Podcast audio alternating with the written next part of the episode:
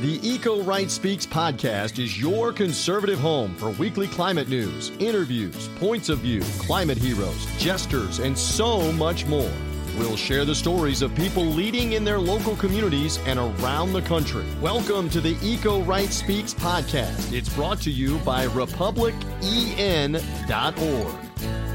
Good morning, good afternoon, good whatever time of day you're listening. Welcome to the Eco Right Speaks, a podcast produced by RepublicEN.org. I'm your host, Chelsea Henderson, and I welcome you to the show. Today, I'm bringing you something a little different. I was introduced to our guest, Martin Ogle, by our mutual friend and contact, Grant Couch from the Citizens Climate Lobby. Grant is one of the co-founders of the CCL Conservative Caucus. I've already featured other members of that team on previous episodes, which you should totally check out if you've missed them. Anyway, Grant is a fan of the pod and an important ally to RepublicEN.org. He suggested I talk to Martin, who is making it his mission to see sustainability practices incorporated into all careers. He isn't just focused on the so-called green economy. Usually, I think of those as being jobs that pertain to clean energy, renewable energy, energy efficiency, etc. But he has an idea for making every job, every career green. And I think this makes a lot of sense from a conservative perspective to think about how to do things in a way that will benefit both the environment because you're actually conserving, you're saving resources, but also the economy, which, yay, we love the economy. We want a strong economy. And especially in this day and age, we need to be thinking of disruptive ways to kind of flip things on their head. So I'm really looking forward to hearing from Martin, who currently resides in Colorado, where he founded Entrepreneurial Earth, his company that is pursuing this all careers initiative. Before that, he spent 27 years as the chief naturalist for the Northern Virginia Regional Park Authority. And now my conversation with Martin Ogle. Welcome back, listeners. I'm here, as promised, with a very unique guest. Martin Ogle, as you've heard, is the brains behind this All Careers Initiative. Welcome to the show, Martin. Well, thanks for having me. So I thought you could just take a moment to explain to our listeners. I'm going to go ahead and guess that most of them get what a green job is, or they can put together what they think a green job is. What do you mean, or what are you trying to do with your All Careers Initiative? Well, a good starting point actually is to think what a green job is and wonder if we're restricting that too much. And in my view, when most people think of a green job or an environmental job, they only think of a very few things. And young people may only think of, say, being an environmental scientist or a forester or a ranger or something like that, when in fact what we need to think of is all jobs as potentially green jobs. Right. So when I think of a green job, I think of working on a wind farm or doing solar installation or some of the things that you just mentioned. But what you're suggesting is that anybody's job could have a green element to it. Yeah, and not just have a green element to it, but really be green. If you think of any and all jobs, any and all activities we do can either be harmful to the environment, maybe neutral, who knows, or regenerative. And what we need for a green economy is for all the activities that we do to be regenerative. So kind of more of a holistic approach to green jobs. Yeah. How did you come up with this idea? Well, when I worked in the DC area, I was the head naturalist for the Northern Virginia Regional Park Authority. And we started working not only with kind of traditional environmental education activities, such as, you know, what's our local flora and fauna and ecology, but really heavily got into energy and energy education. And we did some pretty major renovations on our park buildings, et cetera. And when we did that, we first found that people had an initial surprise that energy would be part of environmental education. This was way back in the 80s and 90s. And that's eventually become more comfortable, more people think of energy as part of environmental education. But we wanted to go beyond that. So we started working with the Career Center in Arlington and with various businesses to start to think about all jobs, including energy jobs, of course, that's a big one, but way beyond that as being green jobs. So it seems like to really change the thinking is a heavy lift, right? Like we really have to reprogram how people think about our entire economy. So just that, but like how do we go about doing that? How do you go about doing that? You mentioned young people. Do you start with young people? Do you start with one sector of the economy or one subsector of the economy? Yeah, I think we need to think differently. I don't necessarily like the term reprogram, but we need to think differently. And maybe one thing to just bring up whenever we talk about the economy is, what is the economy based on? And it's based on really the resources, if you want to call it that, but really the living systems of Earth. We get our food, our shelter, even our entertainment from how natural systems work. And if we recognize that and act within the boundaries of how living systems work, well, then we'll thrive. But if we take too much, do too much, are over impactful on living systems, then we degrade those living systems upon which the economy depends. So it's just thinking differently in that way. I can tell you a little bit about, why we're aiming it at young people too, if you like. Yeah, I think that would be really helpful. So I think really we need to have everyone think about this, but at the high school level is where most young people are starting to really focus on what they might like to do as a career. Trust me, I have a college freshman and a high school junior, so there's lots of what am I going to do with my life? Yeah, and even when we get into college, of course, but high school is where we significantly start that process. And as I have started to bring these programs on the All Careers Initiative, how to make explicit connections between environmental knowledge and any career that a high school student might be contemplating, as I go through some case studies and some information and perspectives, I ask them if they've ever gotten this perspective, let alone the case studies and information. And out of, 1,000 or so high school and middle school students that I've spoken to so far, I've only gotten one real affirmative reply that, I got this, that helped me think about it that way. So there's really this gaping hole at the high school level where we should be most concerned to start thinking this way. Well, right. I mean, that generation is going to bear the brunt of climate change, for example, and other ways that we have harmed the environment over time just through our usage. Could you maybe give an example just for the listener who's trying to kind of piece this together of a career or some industry where you see a direct applicability to this movement? Yeah, well, really good example to start with, because again, the point ends up being that we need to have good examples in all industries and all careers, but a good one to start with is the Interface Carpet Company. And back in the 90s, Interface's CEO, Ray Anderson, had what he called a spear in the chest moment, where he realized that really the way that his company was operating was adding to the load on living systems, was creating a world in which it was not going to be conducive for his grandkids. So he worked with William McDonough, the Dean of Architecture at the time at UVA. He may still be there, I don't know. And they came up with a new way of making carpet. And the reason this is a good example is that McDonough started with three principles. And he said, let's use daily incoming solar energy as opposed to our fossil fuel savings. Second was waste equals food. And he stresses that really we need to do away with the concept of waste by designing in the use of any byproducts in any system. And then finally, he said, honor diversity. And what he meant there was just the diversity of ideas and people and the flora and fauna of a region and the chemicals in this case that we have at our disposal.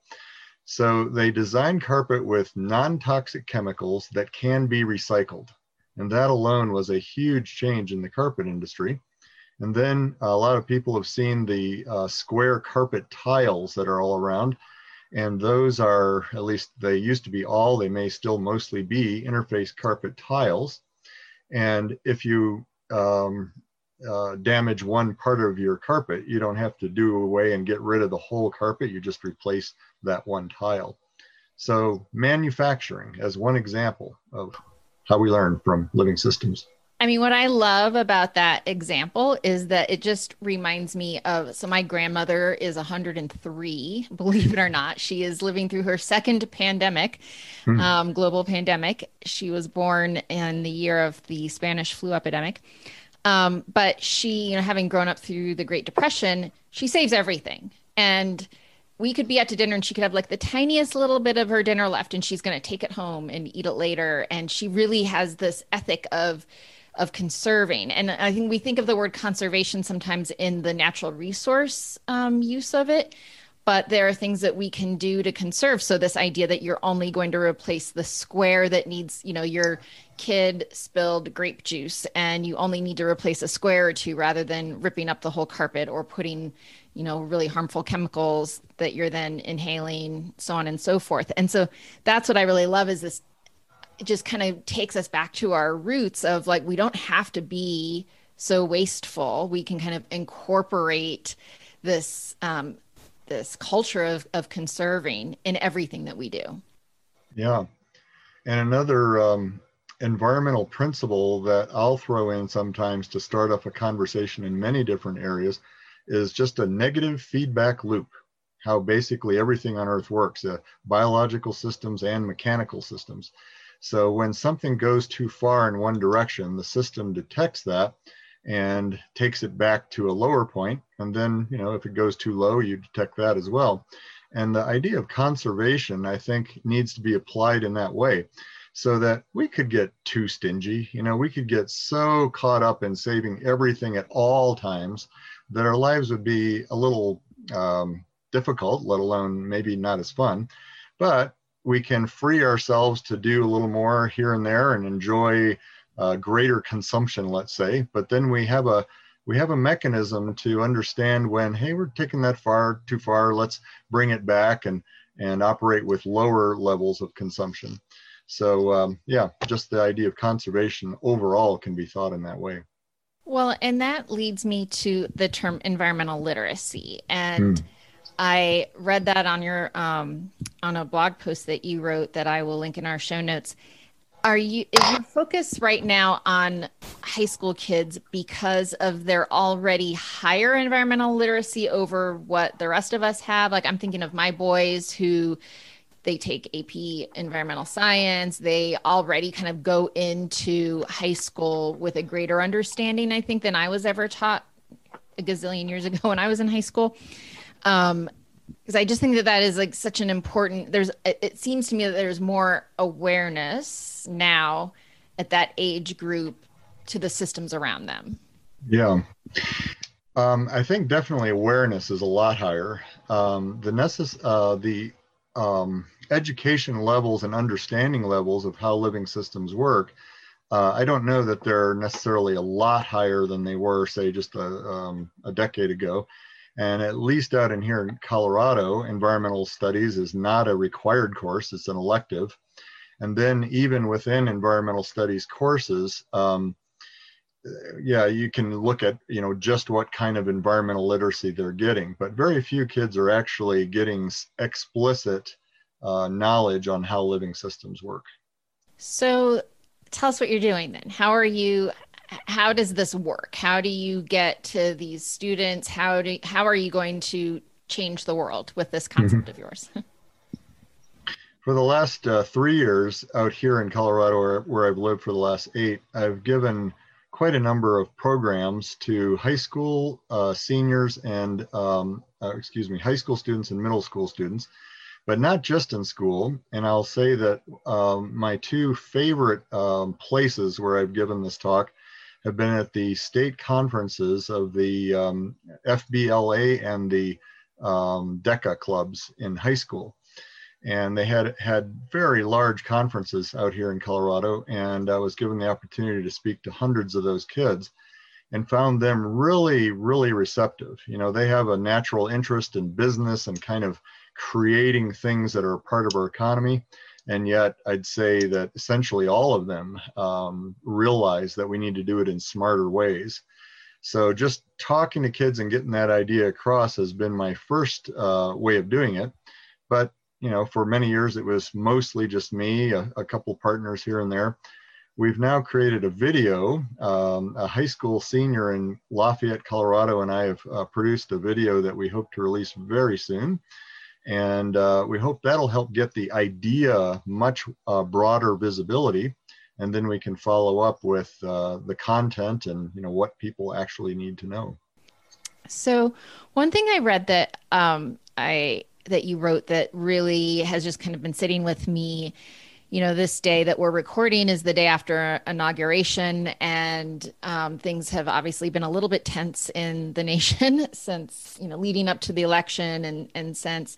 In fact, somebody noted, you know, I'm in the Washington DC area, as our listeners know, that on the first Wednesday of January, there was an insurrection at the Capitol, and then on the second Wednesday in January, there was an impeachment vote. And on the third Wednesday in January, we had an inauguration. So a lot of really heavy things. And, you know, for worse, I can't say for better or for worse, but unfortunately, we are in the situation right now where we have a lot of like little polarized parts of our nation. And so I read that you sort of see this idea as a way to cut through that polarization and to bring us a little bit together. And I was wondering if you could just talk about that a little bit, because it's, you know, I think that healing, you know, we can't just put a Band-Aid on what is hurting right now in the country. We have to kind of find all the different ways, you know, we're going to have to heal by 1,000 cuts, even though that sounds really like an oxymoron. But what,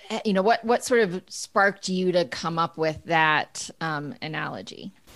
Yeah, I'd say for about the last year or so, I've first thought in my own mind about what it is that we need to do to not just heal, but really transcend all the polarization. In other words, is there something that we need to do collectively as Americans that can really just get us right on the starting blocks together and off to doing good things? And if you just approach it from environment, you know, like, is climate change real or not? And do we need to do something about it? I'm afraid that could be a non-starter. If you just do it from the economic standpoint, you know, everyone does want a good economy, but of course the problem is we need a different economy. And so the question becomes, how are we going to create that? Well, if we talk about the fact that our young people need to not only have, but really on their own, start to develop a new kind of economy that fits in with living systems, then I think there's not that many people that are going to strenuously object. You know, we all want the best for our kids. We can come to a general conclusion that a good economy has to be compatible with the environment. And then we can take off from that point and really start talking facts and content and stuff. I think that word transcend is really the key word, because you're right. We aren't going to, you know, to heal. It sounds a little, I mean, sometimes when problems seem too big, then we don't even try to solve them, right? And there are a lot of reasons why we're polarized right now. But if we can kind of get beyond all of that for a shared goal or a shared vision, then that will help us kind of transcend this polarized place that we're in right now. Yeah, exactly. So your video is not ready yet, so I can't link the video for our listeners who are eager to hear, but how can I direct people who are interested in engaging with you on this idea, or maybe who have ideas on how to take it up to scale? Like how do they find you?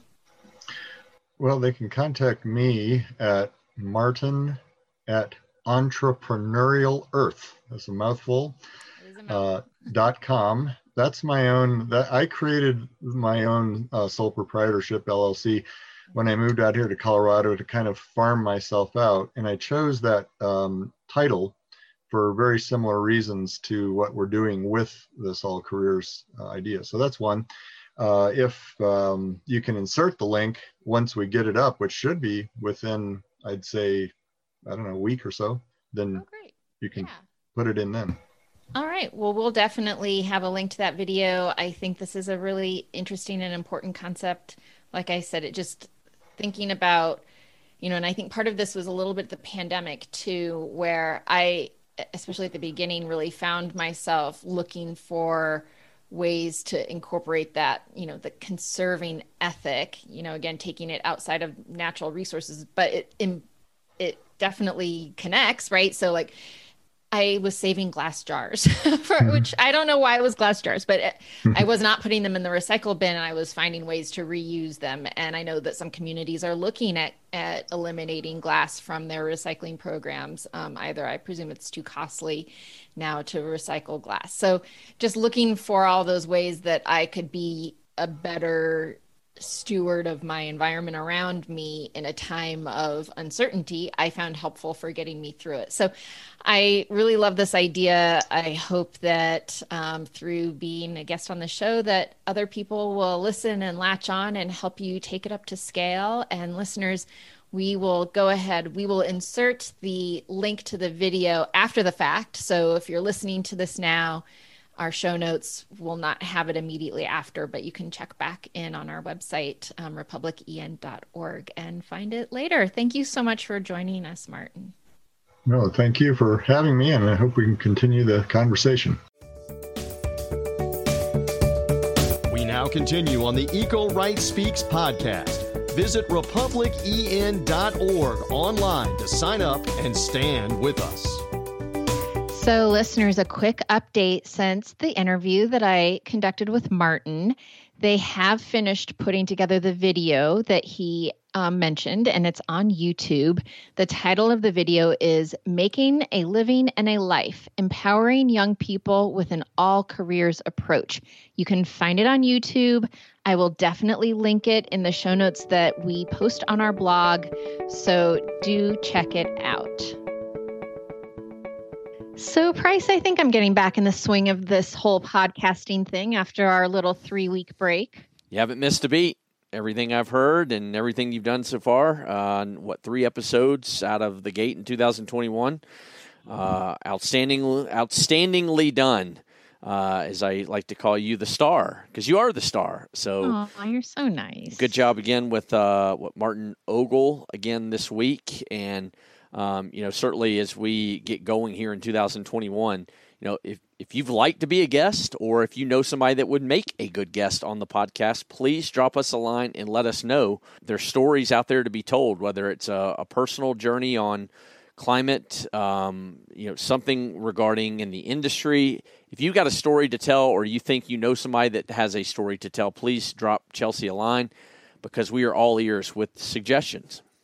And, you know, I'm not going to out this person, but I did have my first person to email me and say, I think I'd make a great guest. And I love it, right? I love the enthusiasm. I'm in the process of scheduling that now. And it may end up being next week's guest. It may be 2 weeks from now. A little up in the air for who our next episode guest is going to be. I'm just navigating scheduling challenges. But to this current episode and Martin's idea, I was thinking about it a little bit over the weekend. So Price and I are recording on Monday, the day before this episode drops. And what he is suggesting in terms of kind of greening everything reminds me a little bit of how it seems that the Biden administration might be approaching climate with the federal agencies, right? Where it is no longer... It's not like you can extract climate change and it's one issue, right? It's an economic issue. It's a health issue. It's a jobs issue. It's like kind of everything. And so that's why I thought he would make an interesting guest, because we do need to be thinking of these issues more kind of more comprehensively than I think that we do. So, and we do that well here at Republic EN, where we try to show that it's an economic issue as well as an environment issue, and you don't need to sacrifice the economy to protect the environment. No, and that's a tired old line from a lot of folks is, no, we don't want to do anything because we don't want to hurt American workers or American manufacturing or whatever it may be. It's a tired old line, at least for me. For sure. And I think that, you know, as we go forward, we have a lot of catching up to do over the inaction of the last 4 years. And it will, you know, it did hurt us to not be addressing this issue. And I, you know, something else that I look at is our very much inflating budget deficit. And you know, I know that our MO is not to take revenue and put it back toward paying down the debt, but part of me is a little like, should we be thinking of that? Because there is no debt plan, as far as I can tell, on how, you know, and so so many messes, Price, and we can't fix them all, unfortunately. Wish we could on this podcast. You and I come up with ideas to way to save the world in a lot of ways, but we're trying to do it in one, you know, in one area, obviously on climate. You know, real quick, want to say. Number one, speaking of suggestions, you know, I think you mentioned Grant Couch, our friend in Colorado, who had suggested Martin Ogle. I think you mentioned that on last podcast. So thanks to Grant for suggesting that. But certainly, if you got somebody an idea for a guest, let us know. Also, is the 2021 year. But also the spring semesters are getting underway at area schools, colleges, universities. If you're listening right now and you are a teacher, professor, significant other of a teacher, professor, somewhere in, you know, economics, political science, environmental policy, biology, earth science. There's many different myriad of different academic areas of study where certainly climate fits in. And if you'd like to have our executive director is a speaker, Bob Inglis, we would love to talk with you and see if we can set that up with your particular class or department or whatever it may be at your specific university and institution. And for that, you can drop me a line, price@republican.org. So the calendar is starting to get filled up here as we move through and get hopefully into the spring fairly soon as the weather changes and it's not rainy and cold out like it is out my window right now. But please let us know if you'd be interested in having Bob or any member of our team, you know, be a speaker within your organization, but certainly at, you know, area colleges and university. Also want to shout out, Chelsea, real quick, some new members that we've got this week that we try and do every single week. Boris K. in Virginia, Salome H. in Florida, Trent N. in Washington State, Alan P. in Illinois, and Adrian H. in Texas. Folks, if you haven't signed up and you would like to do so, we would love to have you on our team, republicen.org/join. It is very easy. Chelsea, we will correspond you with many different ways, and we will not spam you. That's right. Just join us because we're fun, if you couldn't tell, and you get a lot of good content from us. So we're very particular about what we send to our members because we want every email to be something that you want to open. All right, Chelsea, we don't have next week on the schedule yet. Is that what I hear? But we will stay tuned. You will have a new episode next week. We will definitely have a new episode on Tuesday, and it will be listener surprise. All right. I like surprises. And until then, Chelsea, we'll talk to you then. All right. Stay warm. Thanks for listening to this week's edition of the Eco Right Speaks podcast, brought to you by the team at RepublicEN.org. Make sure to visit RepublicEN.org to learn more and find out how you can be a local Eco-Right leader.